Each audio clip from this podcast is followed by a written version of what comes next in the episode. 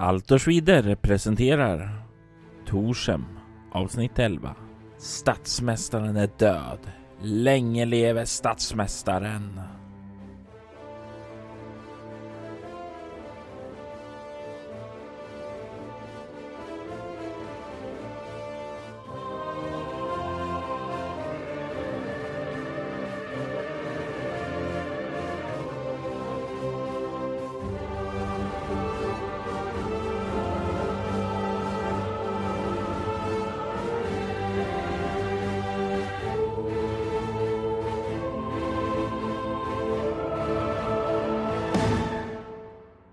Ogmund återvände till Torsborg och fick nyheterna om att det hade skett ett mord. Ett mord på statsmästaren Sagmon. Och han förde information som han hade till vaktkapten Lauril för att sedan bege sig till den blå draken tillsammans med Tarik. Sanningar kom fram och Ogmund gjorde ett val medan hans far begav sig ut för att hämta öl till dem båda. Han gav spiran Larima till Tarik som tog fram ett litet timglas, vred det upp och ned och i nästa ögonblick så var han borta. Du står nu där ensam kvar i rummet på din fars värdshus, den blå draken, Ogmund. Vad går igenom ditt sinne nu när du är kvar där själv? En spira mindre. Jag tänker att, ja hopp, tärningen är kastad. Får se vad den visar. Jag tog en chansning. Jag gick på en gut feeling att eh, Tarik inte är en behaglig person, men eh, en ärlig person. Så jag tänker ändå att om han då är så duktig på att slåss, då hade han ju kunnat ta spiran från mig ifall han ville och bara dödat mig, men han valde att inte göra det. Så det finns liksom ingen anledning för honom att ljuga. Och om det då är som han säger då, att jag får tillgång till spiran igen om jag behöver den, så valde jag helt enkelt att lita på det. Den drog bara massa, den drog, den drog bara massa psyke från mig ändå. Den, den, var, den, var, den var användbar, men ändå ganska begränsad användbarhet. Och den, den ryckte jädra massa psypoäng. Så tänker ju inte Ogmund såklart, det är jag och Andreas som spelar som tänker så. Men, men Ogmund tänker att, att den dränerade honom på psyke. Och att han nog behöver... Det är nog sant som Tarik sa, att jag behöver bli starkare. Och jag behöver bli... behöver öka min, min psykiska kraft innan jag är mogen nog att hantera den här spiran. Så väl i alla fall Ogmund och ser det nu att ja, men det var säkert också rätt. Så jag gjorde, jag gjorde säkert rätt beslut. Det var, det, var, det var nog bra.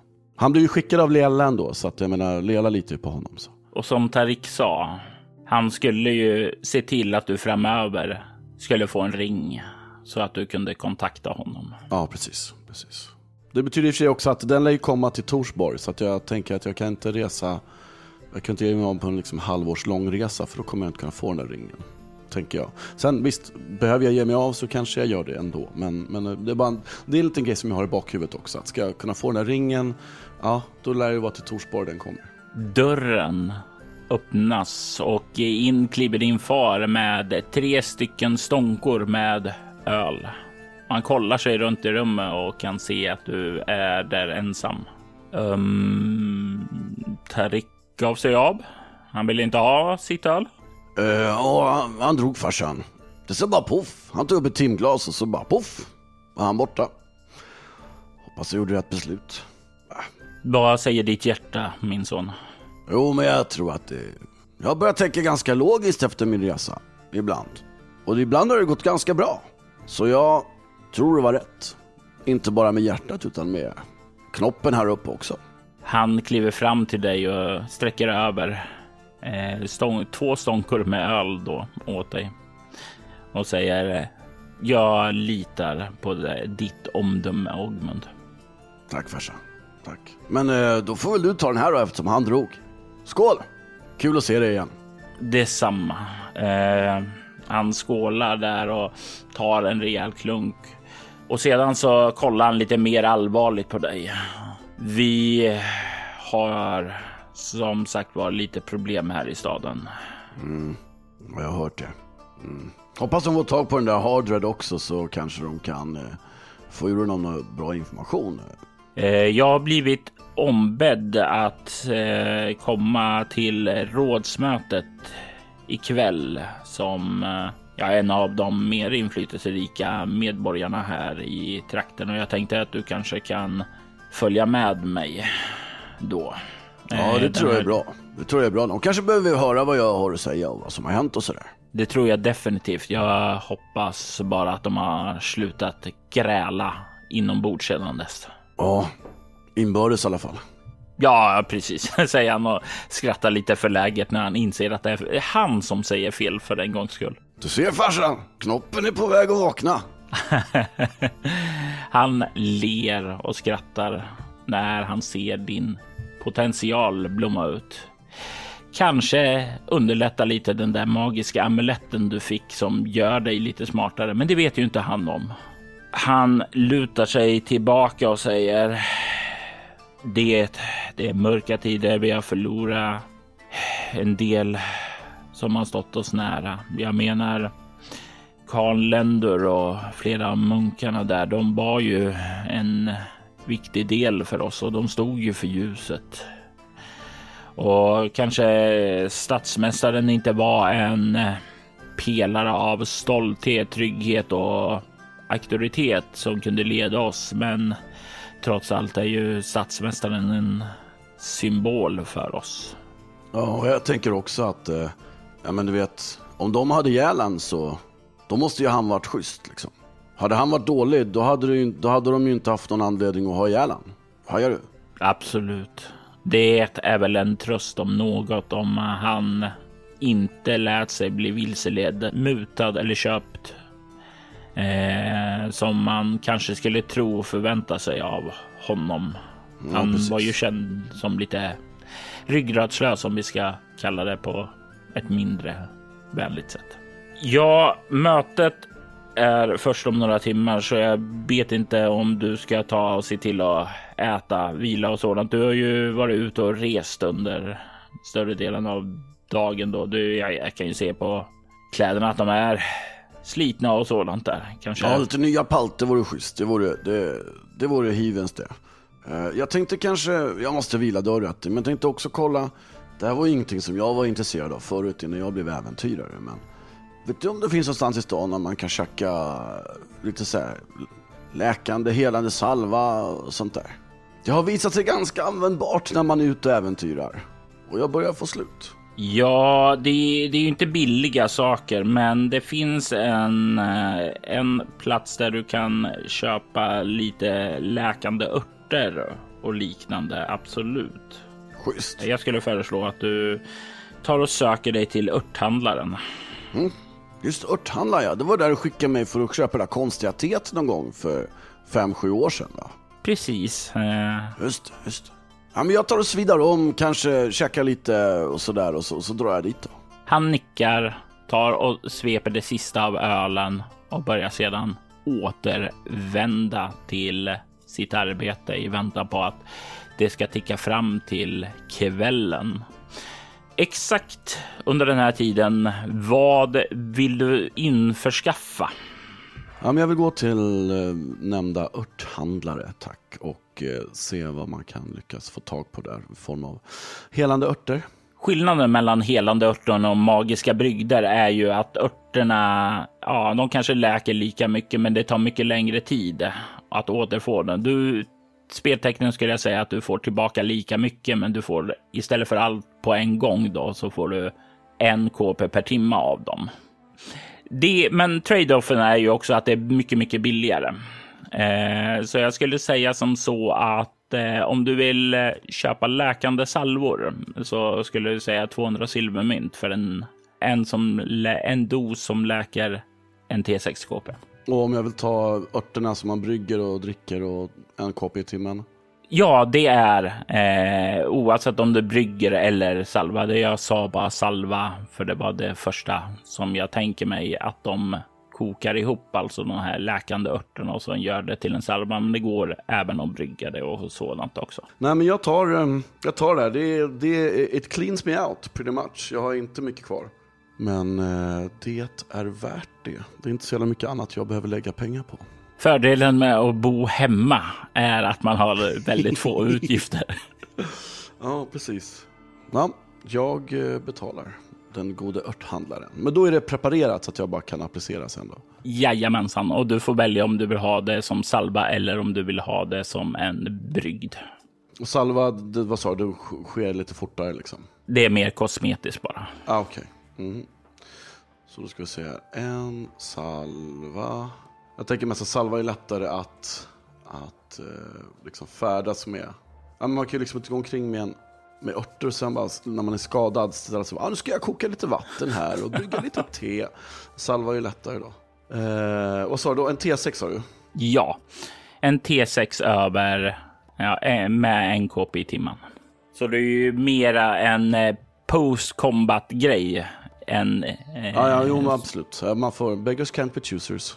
Och sedan så ser du till att svida om och vila också. Ja, precis. Äta och sådär. Så jag gör inget annat, jag bara vilar upp mig. Kvällen kommer. Du, jag tänker mig att du faktiskt kan få slå ett lyssnarslag för att se om du, vad du har snappat upp medan du har varit ute och vad du har hört när du vilat på värdshuset och den typen av saker. Jag har två och slår tjugo. elva. Fummel. Medans du vilar så kan du genom fönstret där höra dämpade röster genom fönstret till ditt rum.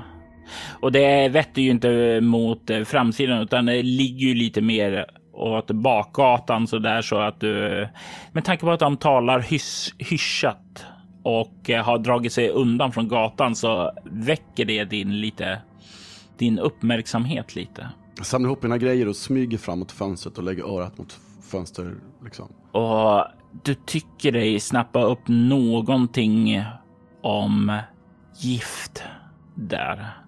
Och du kan se när du kikar ut där att det verkar vara en man, ganska alldaglig klädd, som verkar räcka över en pung med någonting till en annan man som är definitivt finare klädd.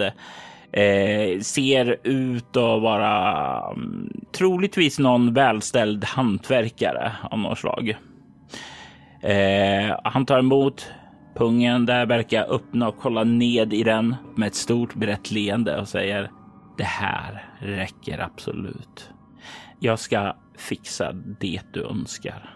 Eh, och sen så börjar han stoppa på sig pungen. Hmm. Det är två vägar framåt här. Antingen följer efter illgärningsmannen som precis har införskaffat lite gift. Eller så tar jag tillfället i akt och försöker köpa på mig själv lite mer gift. För mitt paralyserande gift är helt slut. Uh, jag slår en slumptärning för det. Mm. Jag, jag smyger mig ner för trappen och ut i gränden. Och, och, och är han kvar, den här försäljaren i gränden? Jag skyndar mig verkligen ner. Du, då är det inte så mycket smyga om du skyndar dig. Nej, jag skyndar mig ner, jag skyndar mig ner. Eh, du lägger märken till när du kommer ut där att den här eh, mannen som betalade den, eh, den med fina kläder, hur han har gått ut på gatan och verkar gå därifrån. Medans eh, den andra, den som var säljaren, som var fint klädd, han är på väg ut ur gränden nu. Han har inte kommit ut ännu, ännu, men han är på väg ut. Jag går lite diskret fram till honom. Tjena!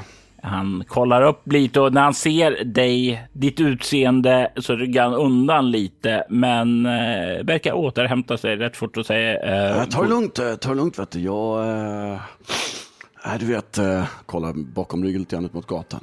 Går in ett steg till i gränden va? Du, eh, om man skulle behöva lite, lite grejer... Eh, det är man går till. Ja, det kan man väl göra, säger han. Och kolla på dig från topp till tå. Som han verkar utvärdera dig lite grann. Jag hamnar ibland i situationer som är lite prekära. och... Eh... Du, verkligen. Är det helt sant att du hamnar i prekära situationer? Ja, det är jävligt sant, skulle du veta. Du skulle bara veta. Men nu är inte det vi pratar om. Eh, och så tar jag upp mitt blåsrör och säger så här. Jag har tidigare köpt... Eh, och så kanske jag vet namnet på det här paralyserande giftet, antar jag. Så jag, jag säger det. Att det där, det har varit jävligt bra för att kunna komma ur knivestationer utan att liksom skada någon annan. Men jag är helt slut på, på sånt, vet du. Så att jag, jag skulle behöva ett påfyllning, liksom. Först ser han förvirrad ut och sedan ser han lite rädd ut och börjar backa undan från dig lite grann och säger um, ja, jag vet inte vad det är du insinuerar för någonting. Ja, men jag såg ju att du sålde till han där borta som gick dit där. Fan, det är ju du som säljer sånt där i stan här, är inte det? Jag, jag tror du har missuppfattat hela situationen. Han bad mig och ta och ingravera hans bröllopsring för att han skulle fira sitt giftermål. Ett år har de varit gifta. Uh... Mm. Kan, kan jag få slå något slag för att se om jag tror honom eller om jag tror att han ljuger? Du kan slå ett intelligensslag. Ja. Så om jag lyckas med intelligensslaget, då fattar jag att, det är, att han tar sanning. Nej, jag misslyckas. Jag försöker pressa honom lite mer. Hör du? Fan, ja, jo, jag fattar. Alltså, eh, jag hajar att du inte kan vara liksom öppen med det där, men, men alltså, alltså, jag ska ju inte skada någon. Jag vill ju bara liksom ha tag på lite, lite grejer som kan paralysera någon man behöver komma förbi till exempel och sådär. Jag vill att du slår ett slag för övertala för att han inte ska börja ropa på hjälp när han känner sig trängd. Ett. Tio. Perfekt slag. Då får du en T fyra plus ett eh, eh, erfarenhetspoäng. Ogmund är det väl, om jag minns rätt. Ja, just det, just det, just det. Eh, jag, jag vet inte. Eller jag menar, eh, hur vet du det? Eller jag menar, kanske... Kanske, kanske inte. Torsborg har bara en halvborg. Ja. Och vi befinner oss utanför Blådraken där. Ja, jo, det är sant. Okej, l- låt mig, alltså... Jag arbetar med ingraveringar. Jag är en respekterad köpman. Jag har ingenting med gift att göra. Nej, alltså gift och gift, men alltså... Producerad. Jag, jag, jag förstår att du säkert har goda skäl till att söka efter paralyserande gift. Men jag, det är inte riktigt min grej att göra. Alltså bara för om jag blir jagad av någon som är dum, till exempel. Liksom. Ja, ja, men absolut. Jag, för, jag, förstår. jag förstår att... Jag blir felaktigt anklagad för många saker hela tiden. Eh, ja, det kan jag tänka. Men, men jag tänker inte anklaga dig någonting och... Om vi bara släpper det här så kommer jag inte säga dig någonting om det här till statsvakten här. Jag tittar honom djupt i ögonen. Vinklar huvudet lite. Vinklar huvudet igen. Försöker titta honom djupt i ögonen. Och med tanke på att du fick ett perfekt slag så kan du ju se att han verkar ärlig i det. Han verkar genuint känna att... Eh... Han verkar genuint obekväm av situationen. Definitivt det också, men han verkar inte vara den som eh, ta, ser ett tillfälle i akt och eh, gola på halvorsen för att ställa till dennes problem, utan han verkar ha genuint köpt att det här bara är ett misstag. Mm, okej. Okay. Klappa honom på axeln. Lite för hårt blir det så här av misstag. Ja, eh, ja, vi säger så då. Eh, ha det bra. Eh, jag kommer till dig om jag vill gifta mig någon gång. Ja, absolut. Du är så välkommen. Och sen så skyndar han därifrån. Jag står och kliar med huvudet. Alltså jag hörde ju att de snackade om gift. Ja. Ja, det är klart han kan ju inte mm, outa sig. Eh, till Berns son kanske. Speciellt nu när jag börjat bli eh, respektabel invånare. Mm. Vi får väl se, säger jag för mig själv. Vi får väl se. Ogmund kan röra sig tillbaka till sitt rum och vila. Kvällen kommer och det är ett knacka på din dörr. Ja, ja, ja, jag är påklädd, påklädd. Ja, absolut. Det är dags att gå. Hör du din far säga? Japp, vi drar. Frågan är nu blåsrör och stridsslaga. Ingen av de grejerna är ju kanske någonting man direkt tar med till ett rådslag. Så att jag lämnar allt det där. Du vet ju att det tekniskt sett råder ett eh, vapenförbud här i staden. Ni invånare som bor här kan ju få ha det här eh, era hem och sådant givetvis. Vanliga resenärer brukar få lämna dem när de passerar genom stadsporten då. Men däremot så är det inte lagligt att gå med dem i bältet synliga och sådant. Just det, just det, just det, just det. Så var det, så var det. Men även blåsröret som jag alltid har liksom dolt lämnar jag hemma. Ni kommer till rådsbyggnaden och börjar kliva in. Kan redan innan ni kommer in i rådsalen höra att det pågår ett eh, gräl där inne. Det är en man och en kvinna som grälar och du, jag tänker mig att du får slå ett intelligensslag för att se om du drar dig till minnes de här rösterna. Du har ju bott här trots allt ganska länge, så jag ger dig en C L plus tre på det slaget. Okej, okay. Ja, det behövde jag inte, men amuletten behövde jag. Eller jag behövde antingen plus tre eller amuletten, för jag slår nio, jag har sju men plus tre, så plus tretton då, så mm. Du känner igen båda rösterna. eh, Du känner igen dels Elissa Sagbom eh, som driver eh, Sagbons handelshus här, som var syster med den tidigare statsmästaren. Och du kan även höra Vidar Vedort eh, som eh, driver handelshuset eh, Vedort då. Eh, och det är väl det största handelshuset. En gång bara Sagbon det, men eh, Vedort har expanderat då. Och du kan höra att de två verkar fullt i gräl med varandra om vem som ska axla statsmästarrollen där. Kan väl höra enstaka andra rådsmedlemmar där försöka, men, men kan vi... Äh, men, men... Det är riktigt inte får en syrlig vädra mellan de andra två. Kan se utanför hur fader Efraim står där. Han som du pratade med i Vegels tempel här i staden där. Och han kollar mot er när ni kommer gående och säger välkommen. Ni har också blivit kallade till mötet. Ja, tack ska du ha. Det var bussigt. Ja, de har hållit på och gräla där en bra stund nu. Jag vet inte om det är läge att gå in eller om vi ska vänta utanför. Du är bara att kliva på. Vi är ju kallade, eller? Titta på farsan. Och Bern nickar. Och eh, följer ditt exempel och kliver fram till dörren och öppnar den. Ni kommer in i det här lilla rådssamlingen där de sitter vid ett bord och kan ju se att det är ett tomt högsäte där efter den förra statsmästaren. Och utöver det så finns det ett runt i bordet, dels då Elissa och Vidar.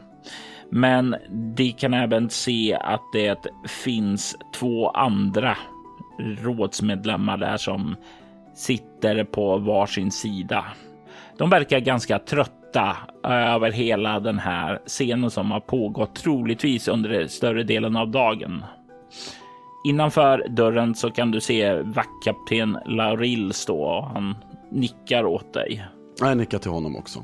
De kan se hur eh, borta vid bordet där Elissa säger: det har alltid varit så. En Sagbon har alltid led i staden. Det är självklart att jag ska bli den blivande statsmästaren.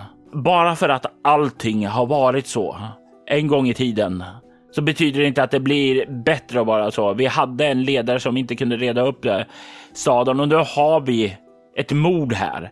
Och vi vet inte vad som kommer att ske härnäst. Vi behöver ett kraftfullare handledning. Ja, men jag är inte min bror. Jag har en klar vision. Ja, klart du har en klar vision för ditt handelshus. Okej, okay, då vet du vad ni två tycker. Vad tycker alla andra? Jag tänker mig att du kan förslå ett övertalarslag här. Okej. Okay. Jag tänker lägga tre psypoäng på det här för att få sexton. Alla hade inte behövt. Men ja, sju lyckas. Du ser att de är ju vana vid att de andra inte kommer att avbryta dem. Och om de försöker så har de inte pondus nog att slå sig in där. När du liksom bara öppnar det där eh, så kan du se att de blir så här liksom eh, lite chockade och tystnar av och liksom kollar på varandra, kollar på dig, kollar på varandra, kollar på dig. Och du kan höra hur eh, Lauril då tar tillfället i akt. Ja, eh, om jag eh, skulle få ta och lämna en liten kort rapport här eh, så kan eh, Ogmund här fylla i sedan.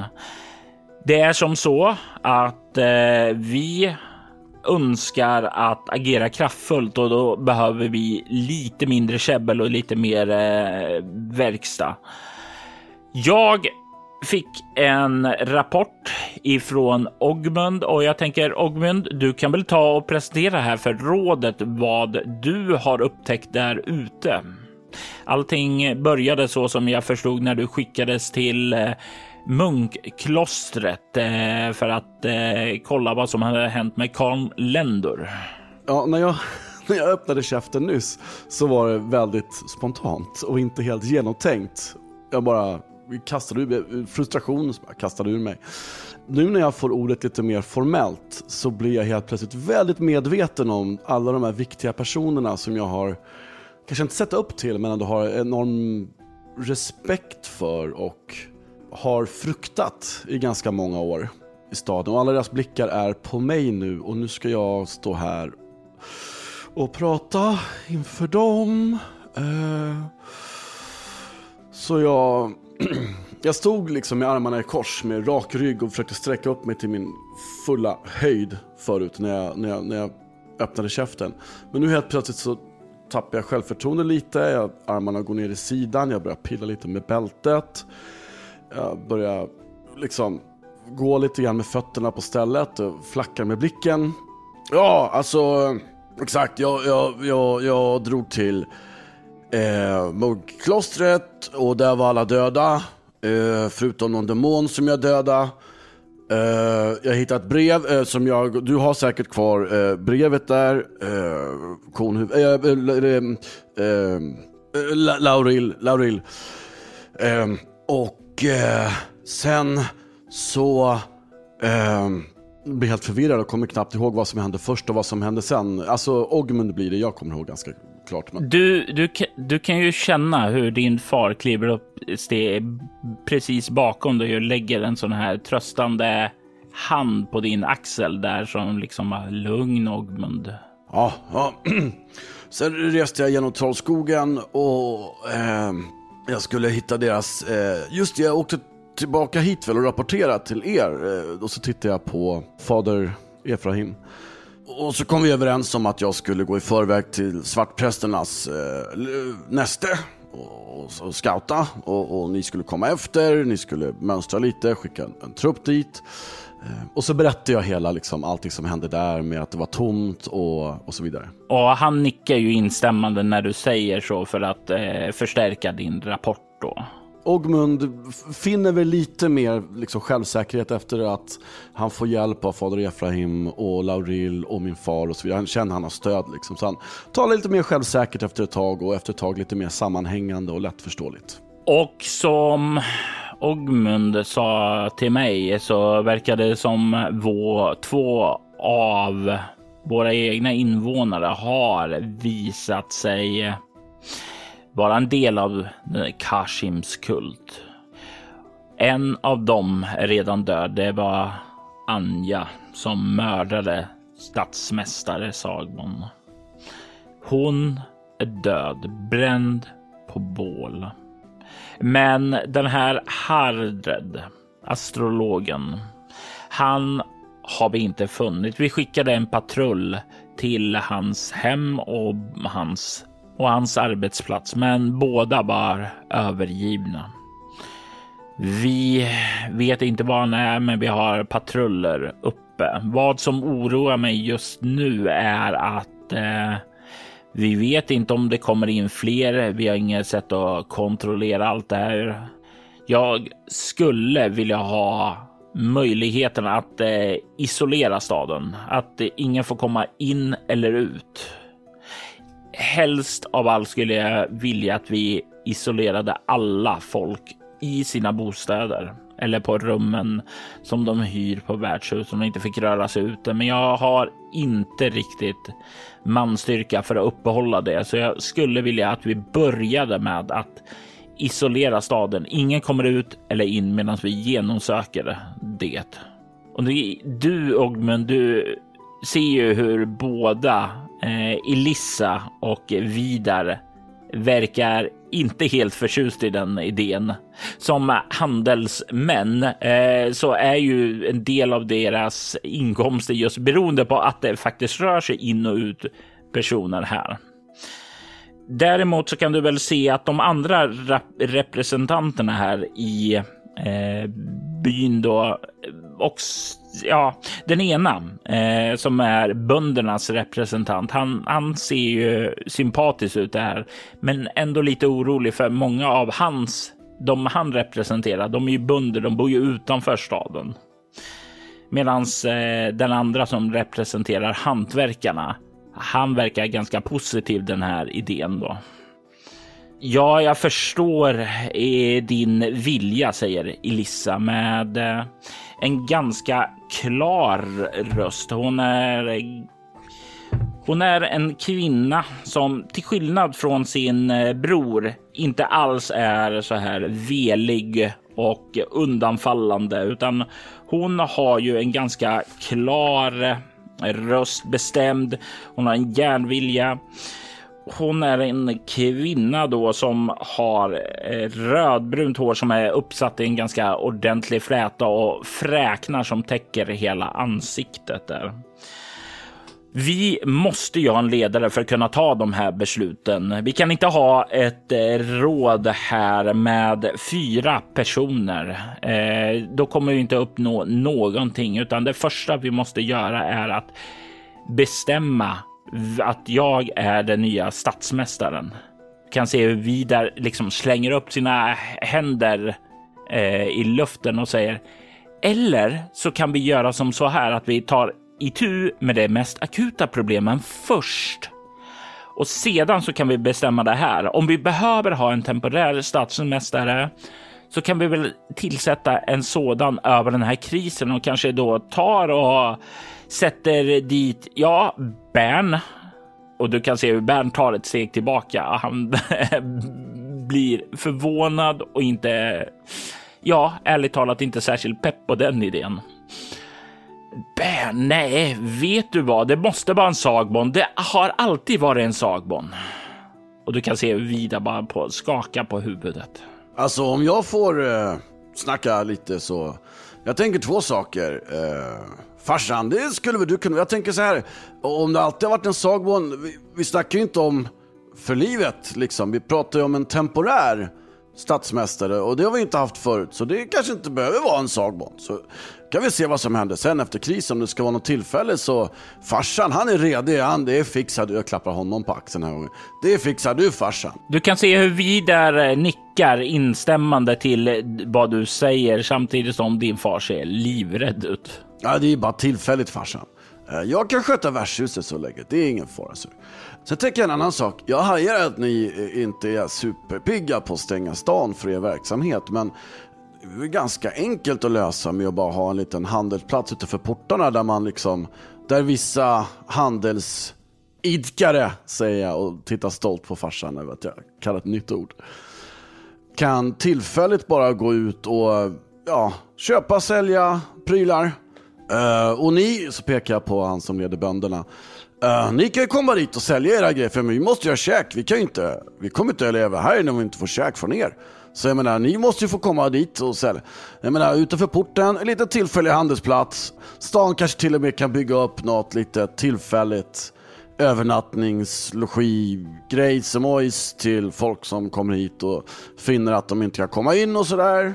Det här är ju någonting som du kan se får kugghjulen att börja rulla hos eh, de här representanterna i rådet. Däremot så kan du se hur vaktkapten inte verkar helt pepp på den här idén.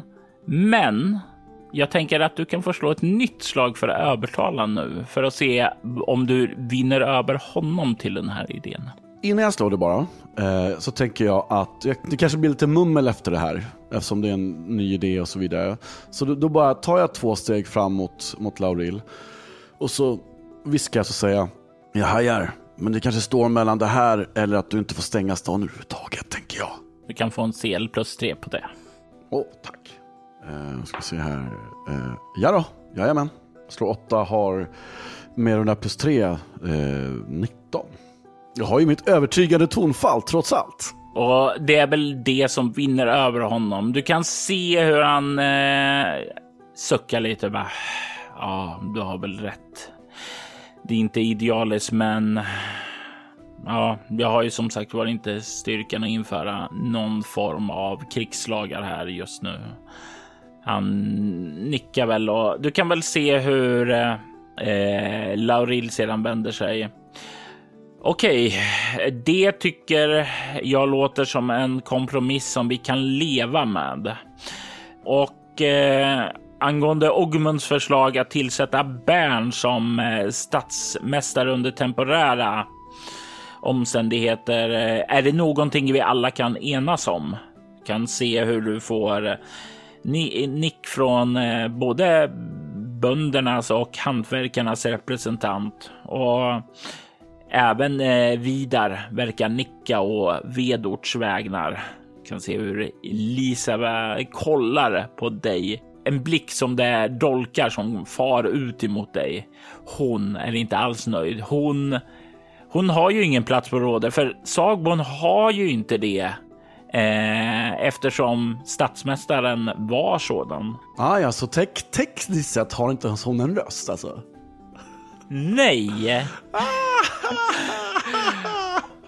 Och eh, det, det här är ju effektivt att du med din idé rycker undan Sagbons makt ifrån staden, eftersom då hon inte kan vara en eh, statsmästare då. Så hon eh, kollar på dig med sin ilskna blick, men hon, hon biter ihop tänderna och säger visst. Och sen så stormar hon ut ur eh, rådskammaren. Får jag följa efter henne? Det kan du absolut göra.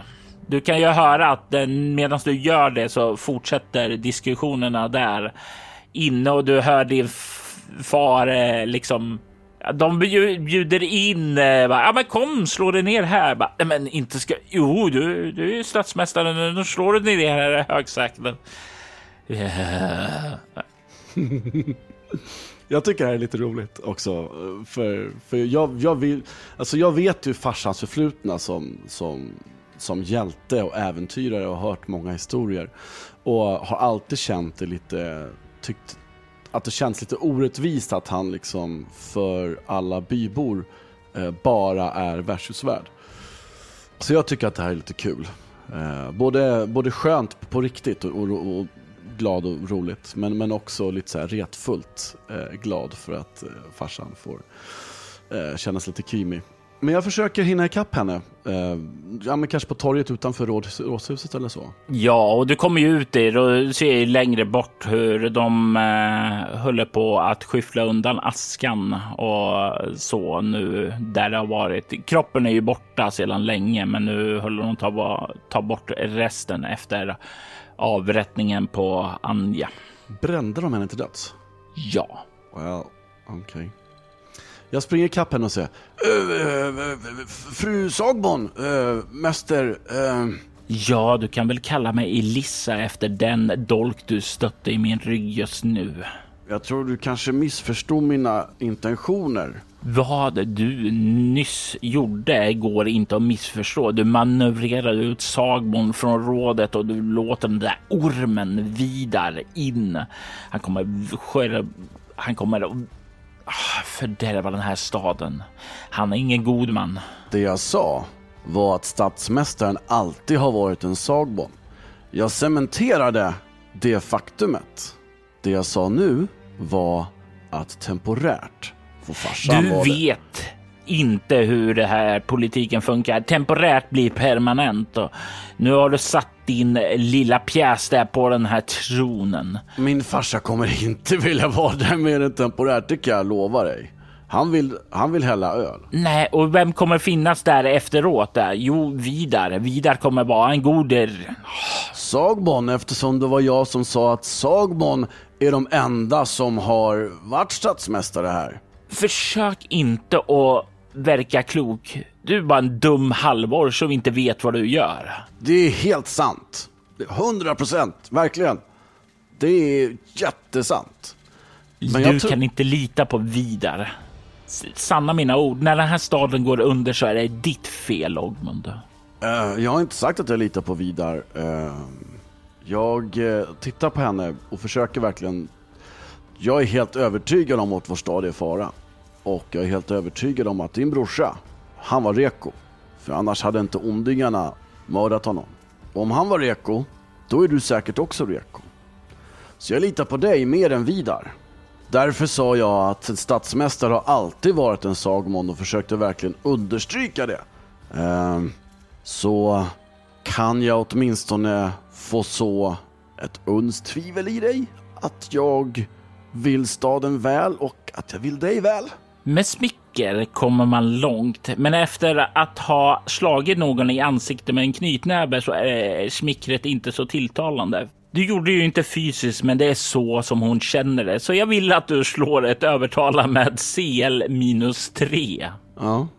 Jag lägger ut till ett C L-poäng på det här. Och då har du använt eh, två, två gånger. gånger. Två gånger då. Och det är...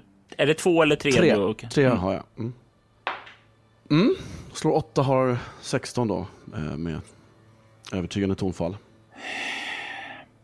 Jag tror, tror nog dina intentioner var goda, men jag tror det var ytterst klumpigt valt att göra. För jag tror inte det får den effekt du ville ha. Men det är någonting i dina ord som känns som du verkligen tror på drabblet du just sa. Så jag ska väl inte hålla dig emot dig. Du har väl goda intentioner. Jag håller upp händerna och säger, det, det är allt jag begär, som sagt. Ett, ett uns tvivel. Som kanske kan gro till någonting. Du behöver inte tro mig nu, men bara, bara jag vet att det finns ett uns tvivel i det. Att, att jag inte är skurken här. Okej? Okay?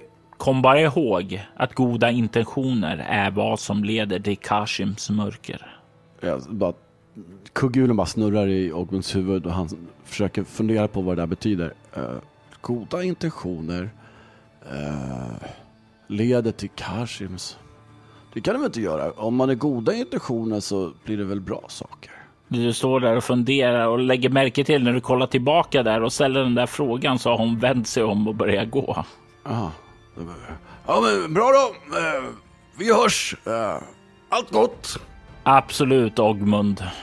Nu står jag där på torget och ser mig omkring. Och... Hopp, det var det.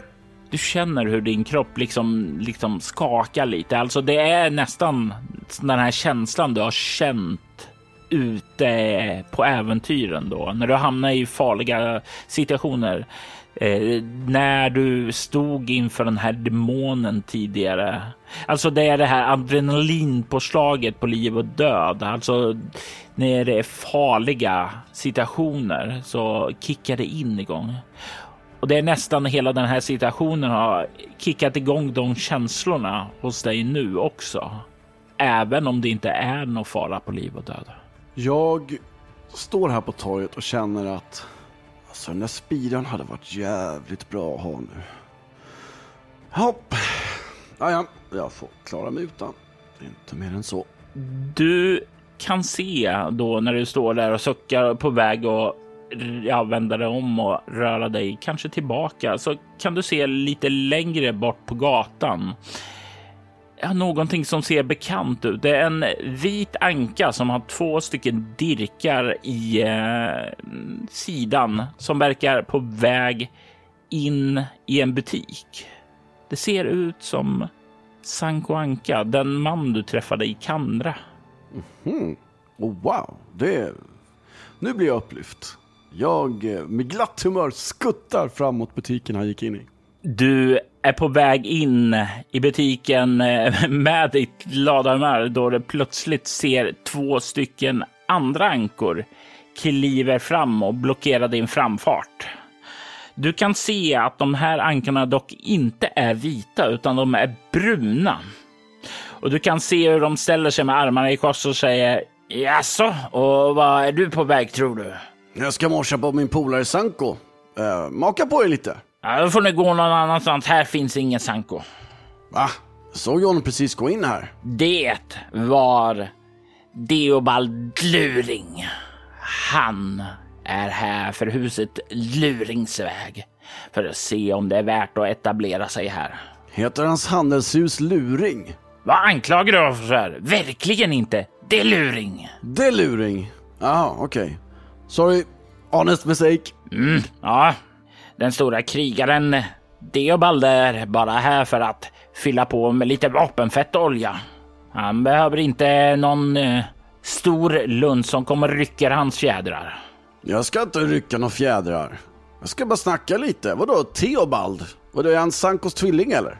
L- Lyssnar du inte? Har du vax i örat? Deobald.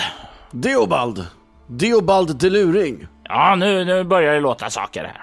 "Deobald! Hallå! Sanko! Hallå!"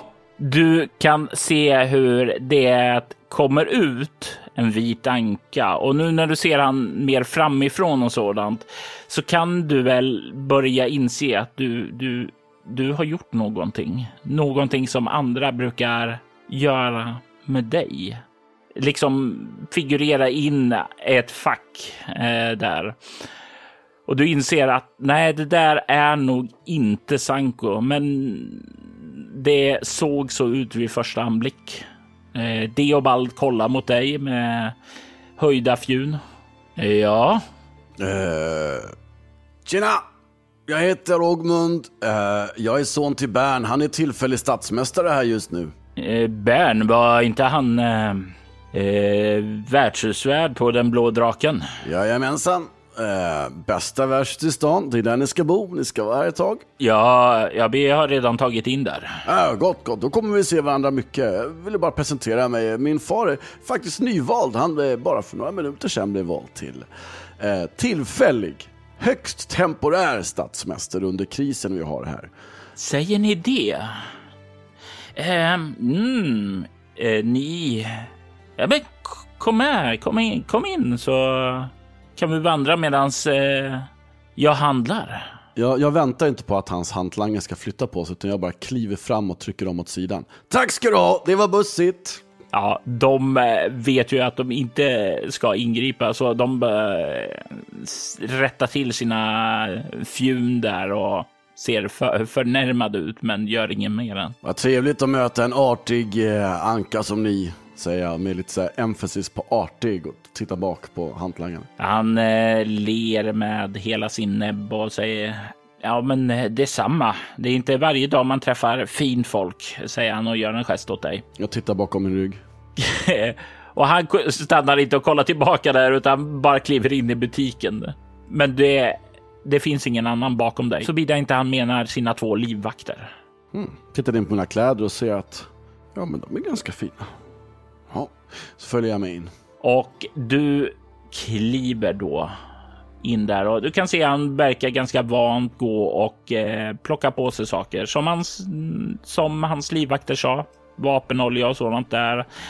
Plocka på sig lite andra ja, vardagsföremål helt enkelt, som han verkar behöva. Samtidigt som han frågar: "Ja, så om din far är... Eh, statsmästare nu, är det du som sköter den blå draken då?" "Jag kan ha lovat det i ett svagt ögonblick, ja. Vi får se, jag kanske kommer behövas eh, på annan plats. Eh, vi har lite problem här i stan faktiskt." "Jaså, problem? Hur ja. Då?" säger han. "Vill du ha ett litet tips?" "Alltid." Böjs ner och säger så här: "Ja, du vet, tjänster och gentjänster och sånt där." Mumlar jag lite grann under, under. Han nickar förstående. "Det kan möjligt vara så att stan kommer stängas helt och hållet inom kort, förhoppningsvis högst tillfälligt. Så är det så att ni vill pusha några varor, så skulle jag rekommendera er att hasta. Eh, ty det kan tänkas vara så att det blir svårare. Eh, bara om några timmar." Det var ett värdefullt tips. Vi har ju kommit hit för att se om det är värt att etablera oss på den här marknaden. Men eh, vi har ju såklart varor med oss. Det är min bror Konstantin som eh, sköter det där. Men L- vänta, låt mig bara betala så rör vi oss tillbaka till den blå draken. Så får du informera min bror där. Jag tror säkerligen att han kommer uppskatta det här. Och han kliver bort mot kassan. Han betalar och sen gör han nick, kom. Och sen börjar kliva utåt. Så du sa att staden är på väg att låsas ned. Varför då? Ja, stadsmästaren, han blev precis mördad och den där askhögen du ser där borta, det är illgärningskvinnan. Men vi har inte fått tag på alla illgärningspersoner än, så att vi behöver röka ut dem ur deras små hålor så att staden kan bli en säker plats för handel igen. Och jag kan säga dig en sak, äh, mäster de Luring, att det här är ett prima ställe att etablera ett handelshus på. Kanske inte just närmaste veckan, men sen, då jädrar. Ja, eh, alltså mellan oss i förtrolighet så ska jag ju säga att eh, det här med eh, ja, kittlande att staden är i fara, att eh, det finns ondska här. Det kittlar ju mer mitt intresse än eh, min brors. Aha. Ni förstår, jag är en eh, stridens karl. Jag är en eh, mästare i Quackfu och en eh, skarp eh, stridsman med eh, mina dirkar där. Så jag är redo att bistå staden om det skulle behövas. Har Ogmund någonsin hört talas om Quackfu någon gång? Nej, du har ju inte så mycket erfarenhet med eh, ankor i sig. Du vet ju troligtvis att eh, det finns f- ja, tre sorters ankor. Vita ankor som ofta är köpmän och handelsresande. De bruna ofta krigare och sen förstås de mest ökända är ju de svarta som är pirater då. Eh, men du vet ju att du skulle nog kunna dra att det är någon form av stridskonst där, kanske, men du vet inte vad det innebär. Nej, nej. Jag tänker faktiskt bara slå ett slumpslag för att se hur pass Ogmund lyckas hålla, hållas för skratt. Han hör det här, men jag slår sexa så att eh, alldeles utmärkt. Han bara nickar och säger, åh, coolt, häftigt. Uh, men då kanske du vill hjälpa mig lite grann och nysta i den här skiten. Kan jag definitivt göra. Eh, efter att vi har informerat min bror då, så han kan eh, se till att göra de förberedelser och säkra de avtal som behövs. Ja, ja. Fatta nödvändiga beslut efter rådande omständigheter och så vidare, säger jag. Och sen stannar jag upp och säger, vad var det jag just sa? Huh. Tittar ner på den medaljongen och bara, huh. För jag vet om att den, det är den som gör mig lite smartare, va? Eller hur? Jajamän. Så det händer ibland att jag använder mig av lite så här ord som jag förut aldrig skulle ta i min mun, och så tittar jag ner och så bara skakar på huvudet. Ja, här är fina fisken det. Ja, men jag tar med honom till värdshuset och, och ser till att de blir bra, väl omhändertagna. Ja, och eh, du får ju träffa Konstans då, som sitter där och äter i hörn. Har också flera, flera stycken bruna ankor som bakar där. Och du kan... Eh, kliva fram där och du kan se hur Deobald säger, åh, detta är den tillförordnade världshusvärden. Ni, du förstår, broder, vår tidigare världshusvärd har blivit statsmästare för tillfället, och eh, hans son här har information som kan hjälpa huset de Luring. Och du kan se hur Konstans kollar upp mot dig. Ah, så intressant. V- säg mig, eh, om jag inte missminner mig så är ert namn Ogmund. Ja, det är det. Hur visste du det? Jag har hört om eh, värdshusvärdens son. Eh, ni förstår. Bara bra saker, hoppas jag. Nej, tyvärr inte, men jag lyssnar inte på rykten. Ni förstår, många platser runt om här i Ereb ser på oss ankor med... Ja, de ser ned på oss. De eh, slänger glåpord efter oss. Och Jag dömer inte andra efter ja, människornas ögon, utan jag ser dem genom mina klarsinta, skarpa ögon. Tack ska du ha. Det var bussigt. Uh, och samma här. Uh, jag har också varit utsatt för fördomar och, och glåpord och, och felaktiga anklagelser och sånt där. Jag kan förstå det. Ja, jag känner en anka som heter Sanko. Han är världens hyvens kille. Jag tänker slå ett slag för Sankos rykte för att se till om... Jag slår en tvåa. Ah, jag... Jo, jag känner... Jag känner till honom. Han befinner sig nere i Kandra nu, va? Kommer norrifrån. Arbetar för ett annat handelshus än vårat, men jag har hört talas om honom. Då förstår jag varför ni har så god ton till oss, om ni har rört er med andra ankor tidigare. Ja, nåja, nu... Eh, det hade jag kanske haft ändå, men... men och jag ska, jag ska dessvärre i ärlighetens namn säga att jag, jag sprang mot er kära bror här i tron att han faktiskt var Sanko. Men, men, men jag insåg ju sen mitt misstag när jag kom närmare och fick en ordentlig flukt på han. Men eh, välkomna till eh, Blådraken. Eh, vi ska ta mycket väl hand om er allihopa, er och era... Eh, livvakter. Livvakter, tack. Ja, jo, så sätter jag mig ner vid bordet. Och sen... Eh, Ja, ni vet, jag är en kille som går mycket på magkänsla och jag, jag känner på mig att ni är hyvens eh, folk. Eh, så jag tänkte ge ett litet tips bara, sådär, i all vänlighet. Jag menar, vänner emellan, säger jag, så bankar honom lite grann med armbågen. Han kliar sig lite intresserat under näbben. Det är nämligen så här att det kan tänkas vara så att staden kommer stängas om bara några timmar kanske. För att vi har haft otrevligheter i stan. Stadsmästaren blir mördad.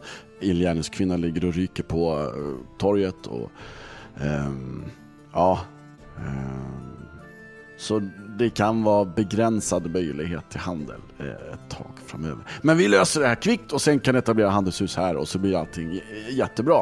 Men ska ni idka handel just nu med grejer ni har med er, eller vill köpa, så kan det vara bra. Och, och är det så att ni absolut vill dra härifrån, kan det vara kanske bra och eh, slå läger utanför. För att det kan vara så att man inte får lämna stan på ett tag tills vi har löst det här. Men er bror har sagt att han kanske hjälper till med det, så då kommer det gå ännu fortare. Så då kommer det bli jättebra säkert. Du kan se hur Konstans kollar mot Deobald och säger: du och dina äventyr. Han bara skakar på huvudet. Det är lite grann som den här Ja, det är lite grann den här blicken som Bern hade på dig när du talade om att du ville ut på äventyr och sådant där, och vad som i slutändan ledde på att han skickade iväg dig ner till Brändien för att hämta den här spiran då. Ja, ja, det måste bara... Deobald, du är vuxen, du gör vad du vill, suckar Konstantin. Och sedan vänder han tillbaka blicken mot dig. Informationen som du kom med är värdefull. Eh, om du ursäktar mig så har jag rätt mycket att göra just nu. Han vänder tillbaka bilden mot Deobald. Kommer du med oss eller stannar du? Och du ser hur Deobald baller. Jag stannar. Absolut, ta vårt rum. Jag går och ordnar där. Vi kommer tillbaka sedan när allting är uppordnat här. Och han reser sig ganska abrupt utan att avsluta vare sig dryck eller mat. Han har saker att göra och han har inte tid att äta. Så han försvinner utåt med ganska taktfasta steg och livvakterna följer. Och du kan se hur Deobald vänder sig om till sina två livvakter och säger: ni kan följa med dig, jag behöver inte er längre. Och de knatar efter. Så vad är vårt första steg då, säger Deobald med ett stort leende. Ja, det är lite svårt. De flesta knutar är lösta och de flesta trådar har jag nått slutet på. Vi skulle behöva hitta en, en man som är astrolog och heter Hardred. Eh, men jag vet att både stadsvakten och prästen har letat efter honom och inte hittat honom än i alla fall. Men det är i alla fall eh, en, en garanterad illgärningsman. Han är en av svartprästerna som, som eh, kidnappade vegelmunkar eh, och har mördat en massa. De raidade en, ett vegelmunkkloster och det är hans väninna Anja, guldsmeden Sigurdsdotter, som mördade statsmästare. Kan vi lita på att statsvakterna är kompetenta? För mina ögon, säger han och pekar på sina ögon, är skarpa och kan se saker som andra missar. Kanske kan du och jag slå våra kloka huvuden ihop och eh, se om vi finner någonting som vakterna missar. Mm.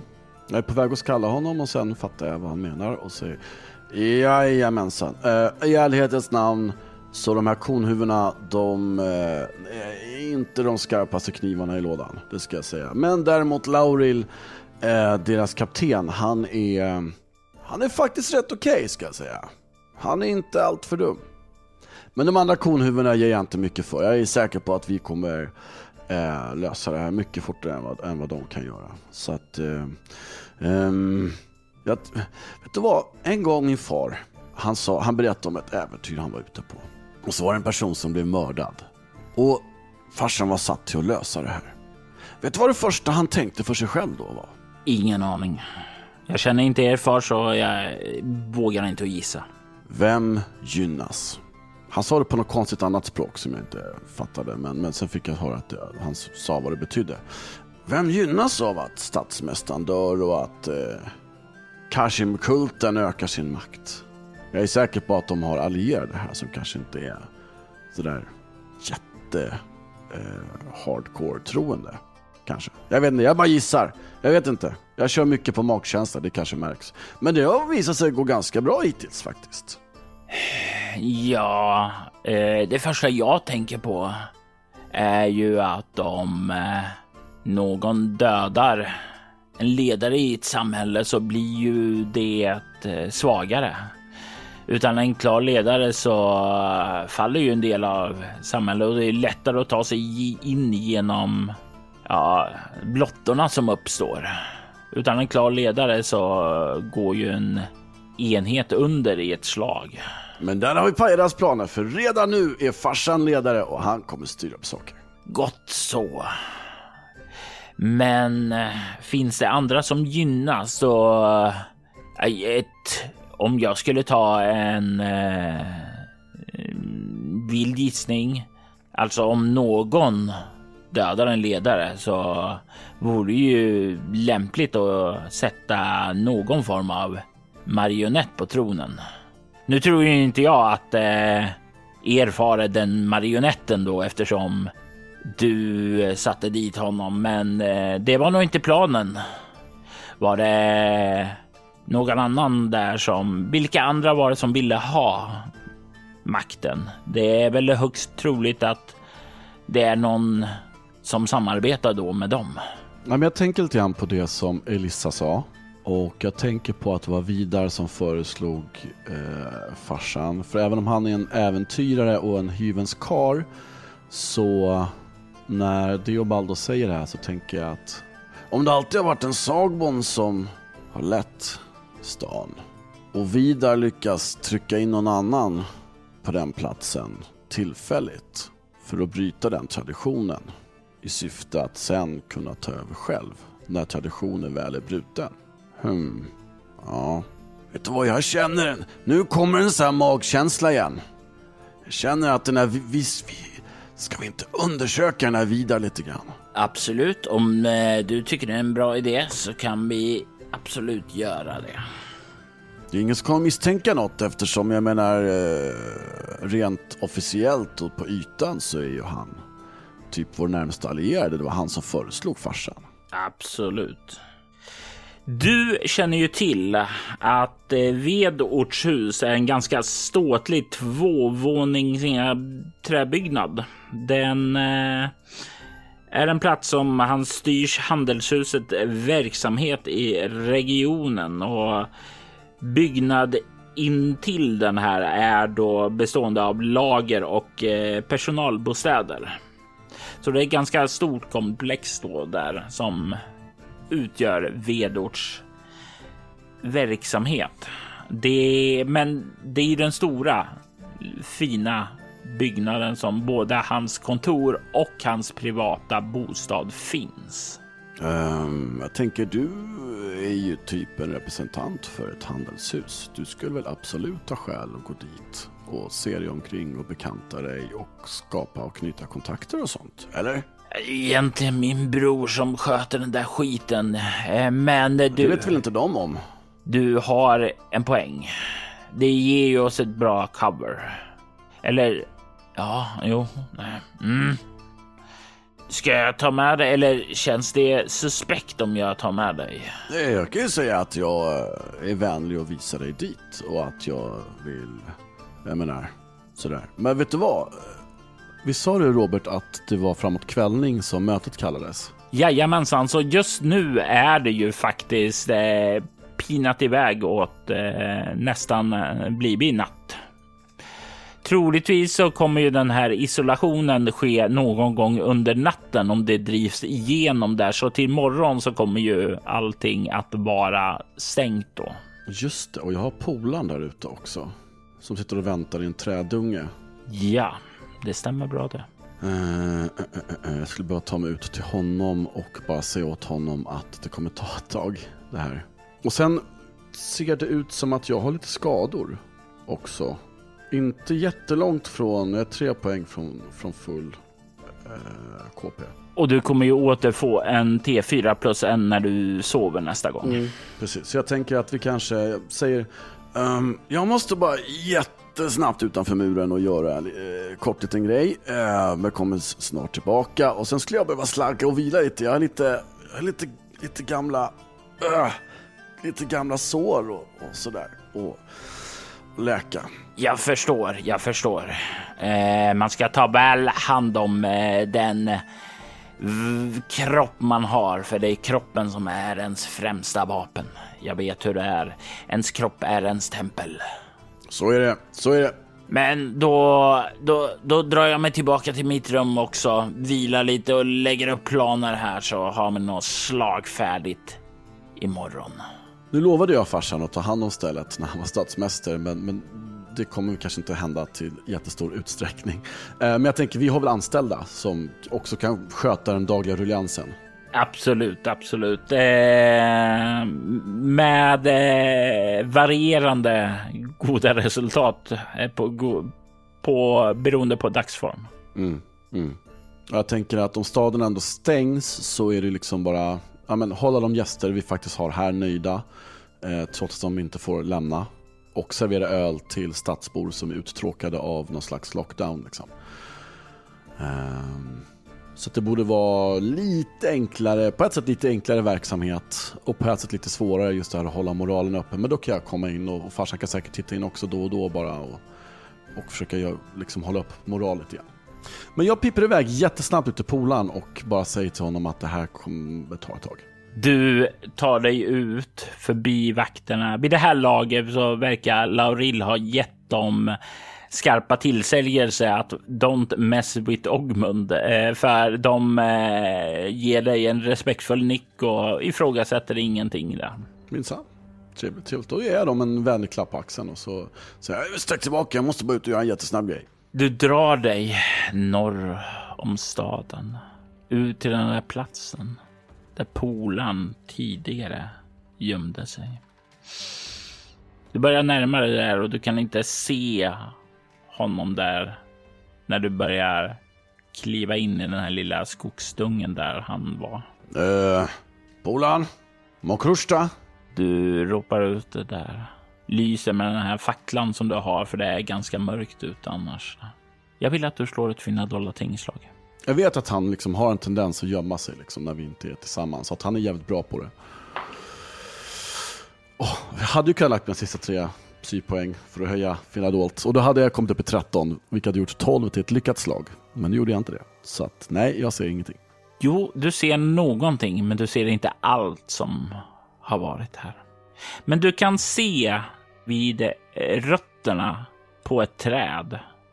I mellan två stora såna här rötter, där så verkar någon ha krupit ihop och dragit mossa över sig för att smälta in och vara väl gömda. Men mossa är liksom inte kvar, utan det är inte någon som gömmer sig ännu liksom. Jo, det är Aha. någon som ligger där just nu och har dragit mossa över sig för att liksom dölja sig på bästa sätt, medan som verkar ha dragit ihop och sovit, somnat in där. Ja. Är det liksom goblin size eller human size? Definitivt svartnisse size. Ja, ah, okej. Okay. Bra. Mm. Ja, då, då, då flyttar jag på mossan och säger Öh, Polan! Äh, vakna! Du ser ju Polan, för det är Polan. Han ligger där ihopkrupen. Hans gråa hår är betydligt fler än tidigare. Du kan se när du liksom ropar på honom att du inte får någon respons. Äh, Polan, vakna nu! Han rör inte på sig. Okej, okay, jag letar efter något sår, jag känner efter puls. När du börjar röra vid kroppen så känner du att den är stel. Som liksom skrumpnat ihop. Som om likstelheten har greppat honom i sin klo. Du känner att kroppen är kall. Du ser hur lederna är liksom skröpliga, föråldrade. Som om han har åldrats flera år sedan du lämnade honom sist. Men han hade väl, visst, hans förbannelse var väl också bruten? Det var i alla fall vad Vlempi sa. Polan. Alltså, tårarna börjar rinna ner för mina kinder och lyfter upp Polan i min famn. Väldigt ömt.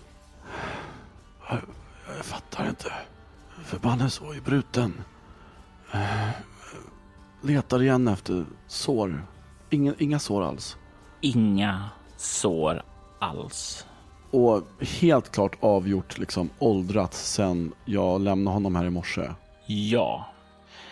Du såg ju i, när ni blev utsatta för den här förbannelsen, att han hade börjat åldra. Men när det hävdes sedan, enligt Vlempi, såg det ut att bli bra igen. Men nu är det som om det har kommit tillbaka massivt och accelererat hans liv. Polan är ju en svartnisse och deras liv är ju inte långa alls. Inte bara för att de brukar dö tidigt, utan även om de dör av naturliga orsaker så är det nästan som en flugas liv gentemot en människas. Det är inga tvivel om att eh, när det inte finns några ytliga sår så är det som om ålderdomen har kommit tillbaka och tagit honom bortom vad som livet innebär. Du fick en chans. Du, du fick en chans att leva ett bättre liv. Och du tog den. Modigt. Väldigt modigt. Min lilla vän. Du frågar mig alltid. Krusta. På krusta. Du gjorde bra grejer, Polan. Det gjorde du. Du, du gjorde många bra grejer. Jag hade aldrig klarat mig utan dig. Jag vet inte hur jag ska klara mig utan dig nu. Vad ska jag klara mig utan dig, Polan? Du står med Polan i din famn. Och i nästa ögonblick så känner du en kall kår går upp för din rygg. Någonting är fel. Och i nästa ögonblick så ser du hur Polans ögon slår upp och du ser hans käft öppnas och du ser de långa, vassa hörntänderna då han väser emot dig. I detta avsnitt hör vi Andreas Lundström som halvårstjuven Ogmund. Spelledare var Robert Jonsson som även stod för ljudläggningen. Avsnittet klipptes av Kvarnberg Productions, ett företag som bistår dig med allt ifrån att hjälpa dig att starta upp en podd till att klippa och producera den. Du hittar den på kvarnbergproductions punkt com och länkar till deras kanaler hittar du i avsnittets inlägg. Torsem är en modul som skrevs av Henrik Strandberg, Anders Simonsson och Anders Blixt och gavs ut av Äventyrsspel nittonhundraåttionio. Althorsvides temamusik gjordes av Andreas Lundström. Övrig musik gjordes av Aski, Derek and Brandon Fichter, Flower for Body Snatchers, Kevin MacLeod samt copyright-free musik. Flower for Body Snatcher ges ut av Cryo Chamber, ett bolag som ger ut fantastiskt fin stämningsmusik som passar bra vid spelbordet. Länkar till dem och andra artister finner du i avsnittets inlägg. Söker du efter fler poddar i liknande stil som Althorsvide rekommenderar vi Soläventyret och Valor Chronicles. I Soläventyret kan du höra skräck och science fiction spelas i form av rollspelen Bortom och Leviathan, medan Vampire the Masquerade och övriga World of Darkness spelas i Valor Chronicles. Du hittar mer information om båda poddarna på bortom punkt nu. Du kan följa oss på Instagram och Facebook som Althorsvider eller Spela Bortom. Det går även bra att mejla oss på info at bortom punkt nu. Vill du stödja Roberts fortsatta kreativa skapande kan du göra det på patreon punkt com snedstreck Robert Jonsson. Det som backar får tillgång till material i form av extra poddar som till exempel Mutant Nova, en rollspelspodd där vi just nu spelar nya mutant. Jag är Robert Jonsson. Tack för att du har lyssnat. Vi vill ta tillfället i akt att tacka, hylla och hedra våra Patreon-backare. Morgan Kullberg, Ty Nilsson, Daniel Lans och Daniel Pettersson. Ert stöd är djupt uppskattat. Tack!